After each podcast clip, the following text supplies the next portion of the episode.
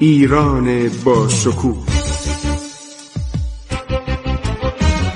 2800 سال تاریخ.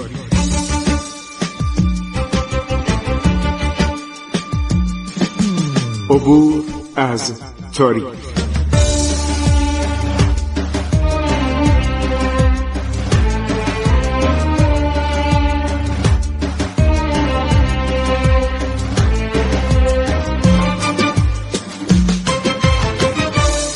بسم الله الرحمن الرحیم. به نام خداوند بخشاینده مهربان من خسرو معتزد هستم. در برنامه عبور از تاریخ برای رادیو جوان صحبت می کنم دوستان عزیز ما رسیده بودیم به ایام سلطنت فتلیشا و می‌خواستیم ماجرای اعدام ابراهیم خان اعتماد و دوله همان کلانتر فارس رو بگیم. منتها به قدری دوستان سوال می‌کنن. منم خوشحال میشم به سوالات شما جواب بدم. درباره آغاز قاجاری پرسیدن درباره علل پیروزی های آقا محمد خان پرسیدن و خیلی سوالات دیگه.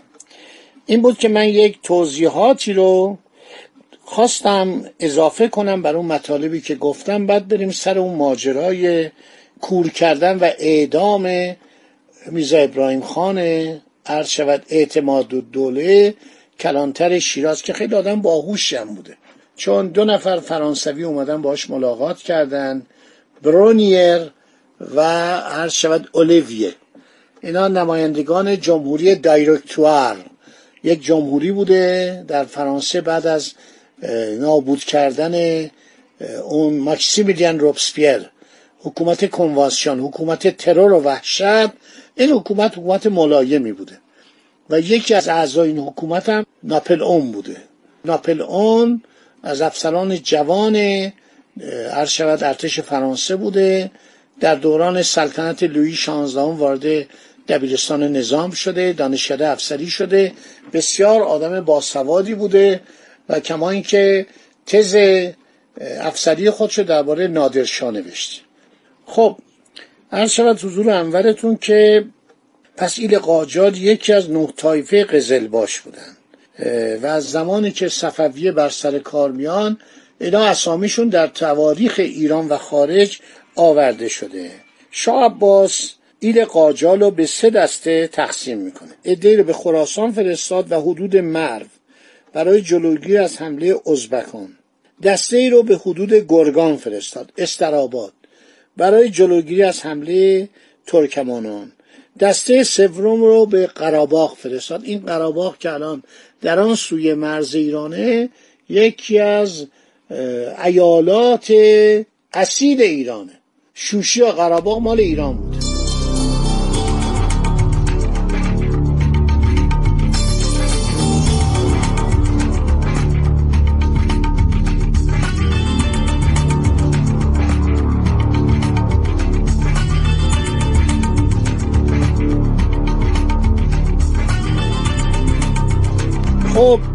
دسته که در گرگان ساکن شدن دو قسمت بودند. قاجارهای ساکن ساحل راست رود گرگان به نام یوخاری باش اونایی که ساحل چپ بودن بهشون می‌گفتن چی؟ آشاقه باش. بین این دو طایفه سر چراگاه ها نزا در می‌گرفت. به همین سبب با هم دشمنی میورزیدن. فتلی خان قاجار رو براتون گفتم از رؤسای آشاقه باش بود. رفت به یاری شاه تماس به دوم و رفت معاصره مشهد که اون از دست ملک محمود سیستانی.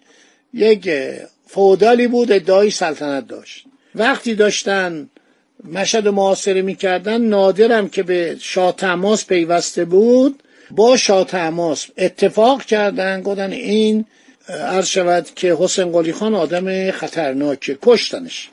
شبانه کشتنش. پسرش محمد حسن خان در زمان نادر در میان ترکمانان متواری زندگی می‌کرد. پس از مرگ نادر به گرگان برگشت. به ادعای سلطنت برخاست. در مقابل علی قلی خان عادلشاه برادرزاده نادر شکست خورد. این شخص نه تا پسر داشت. آقا محمد خان عرض شود ارشد پسران او بود. پنج ساله بود.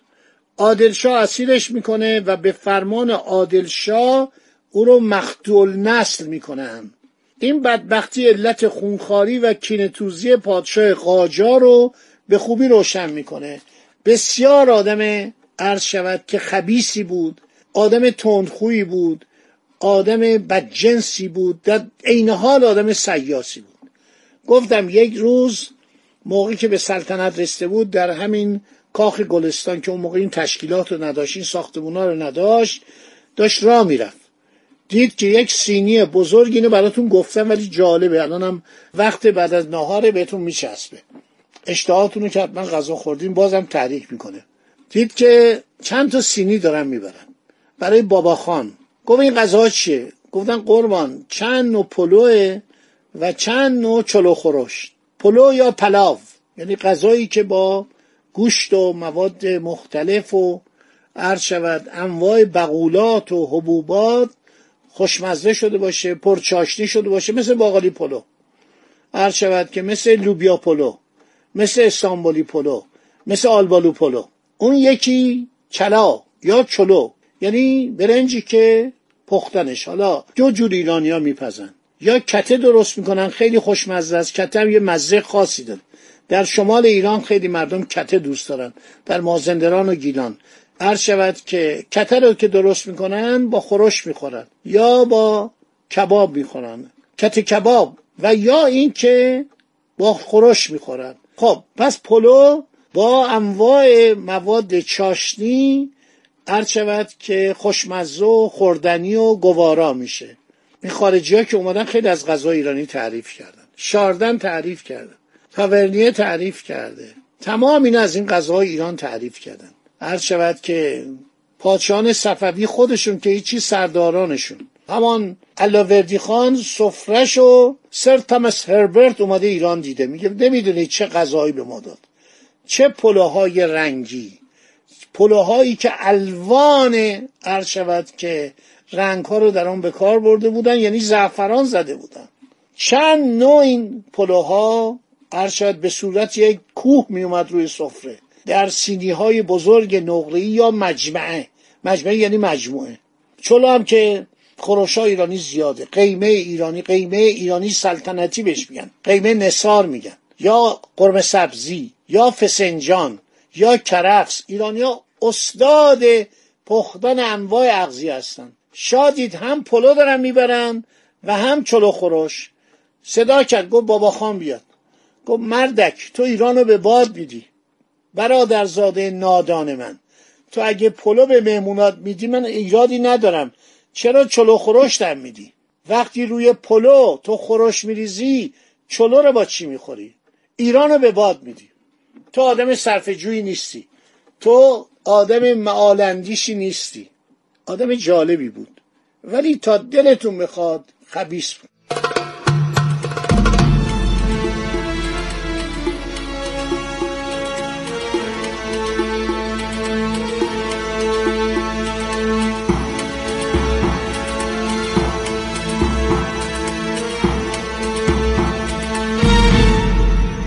یک دفعه افتاد یک چاهی که نزدیک دهات می ساختن تقریبا میشه گفت چای فاضلاب و تا گلو میره تو این چاه داشته غرق می شده داشته میمرده یعنی این چاه داشته فرو می‌رفته. یک کناسی از اونجا رد می کناس یعنی کاری که کارهایی به صلاح فاضلاب انجام می‌داده.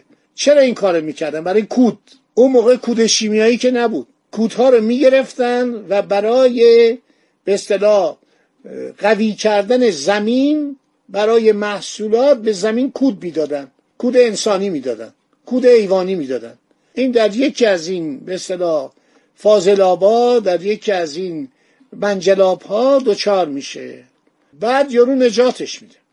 یارو میدوه میره تناب بیاره میندازه و آقا محمد شاری که تازه به سلطنت رسیده بود نجات میاده میاره بیرون. میاره بیرون. وقتی میاره بیرون نگاه می‌کنه شاه خیلی خوشش میاد. میگه بیا من به تو جایزه بدم. همین امروز بیا اقامتگاه ما. مثل که اون موقع استراباد بود. میره خدمت شاه خیلی خوشحال. ده تا سکه طلا بهش میده. میگه این ده تا سکه برای اینکه من از نجاست بیرون آوردی. من از اون چاه پلشتی بیرون آوردی. حالا میرغضب بیاد. میگن قربان میرغضب برای چی؟ گفت چشمشو در بیاری. زبانش هم ببرید. چشمی که شاه رو در فاضلاب دیده باشه و زبانی که بگه آقا علت که این ده سکه طلا رو به من داده به خاطر اینه که من نجاتش دادم این سلطنت رو متزلزل می‌کنه. بیچاره مردی که اینا نجات داده بود یه کناس بود. یه آدمی بود که همین به اصطلاح کودها رو جمع آوری می‌کرد. هم زبانشو می‌برن هم دوتا چشمشو در میرن. اینقدر آدم قسی قلبی بوده. و اینقدر آدمی بوده معالندیش بود. گفت از فردا میره همه جا میشینه میگه آقا میگن آقا تو چطور پولدار شدی؟ گفت آقا شاه توی چاه جنداب بود. شاه توی چاله فاضلاب بود. من درش آوردم نجاتش دادم به من دست سکه طلا داده. چشمشو در بیارید زبانشم ببرید. یه چنین سیاستی. یه دفعه چند نفر توطعه کردن علیه جان او. یکی از اینا را به شاه داد در تهران بود. در همون دوران کوتاهی که در تهران بود. همش در جنگ بود دیگه. اومد گفت قربان اینا می‌خوان شما رو بکشن. همه رو آوردن. بازجویی می‌کردن. حتی این حاج میرزا ابراهیم خان کلانتر هم که آدم باسوادی بود نشسته بود و از اینا سوال می‌کرد. گفت آقا من می‌خواستم شاه رو بکشم. اون گفت من جلوگیری کردم. سومی گفت آقا من تردید داشتم. چهارمی حرفی زد جلسه تموم شد. یارو اومد گفتش که اون بازجو که آقای حاج میرزا ابراهیم خان کلانتر بود مستنطق. گفت علا حضرت این بیگناهه. اینم دخالت چندانی نداشته. این شخص هم که اومده به شما خبر داده اصل کار این دو نفرن. گفت همشون رو بکشید. سر ببرید. گفتم قربان چرا؟ گفت همه رو بکشید. گوشی که شنیده باشه که میشه شارو کشت. زبانی که درباره این صحبت کرده باشه.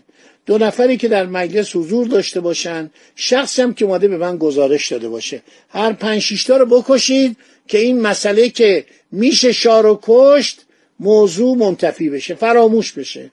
اینطور مجازات می‌کرد.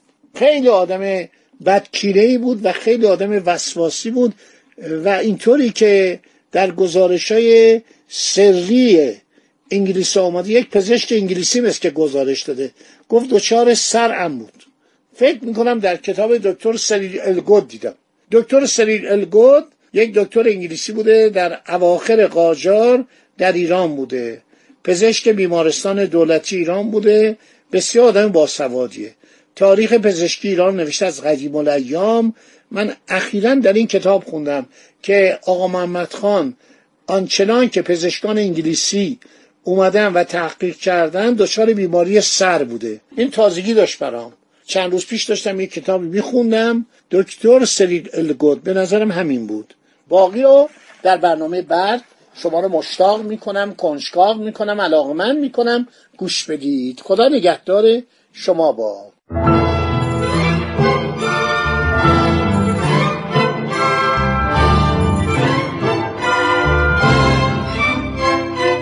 عبور از تاریخ.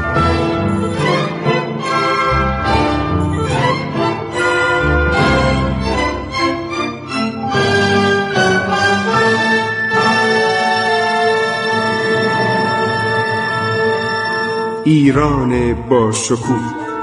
2800 سال تاریخ.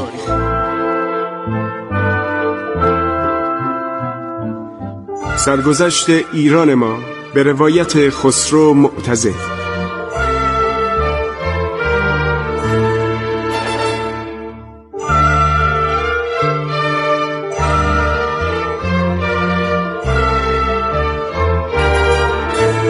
عبور از تاریخ با رادیو جوان.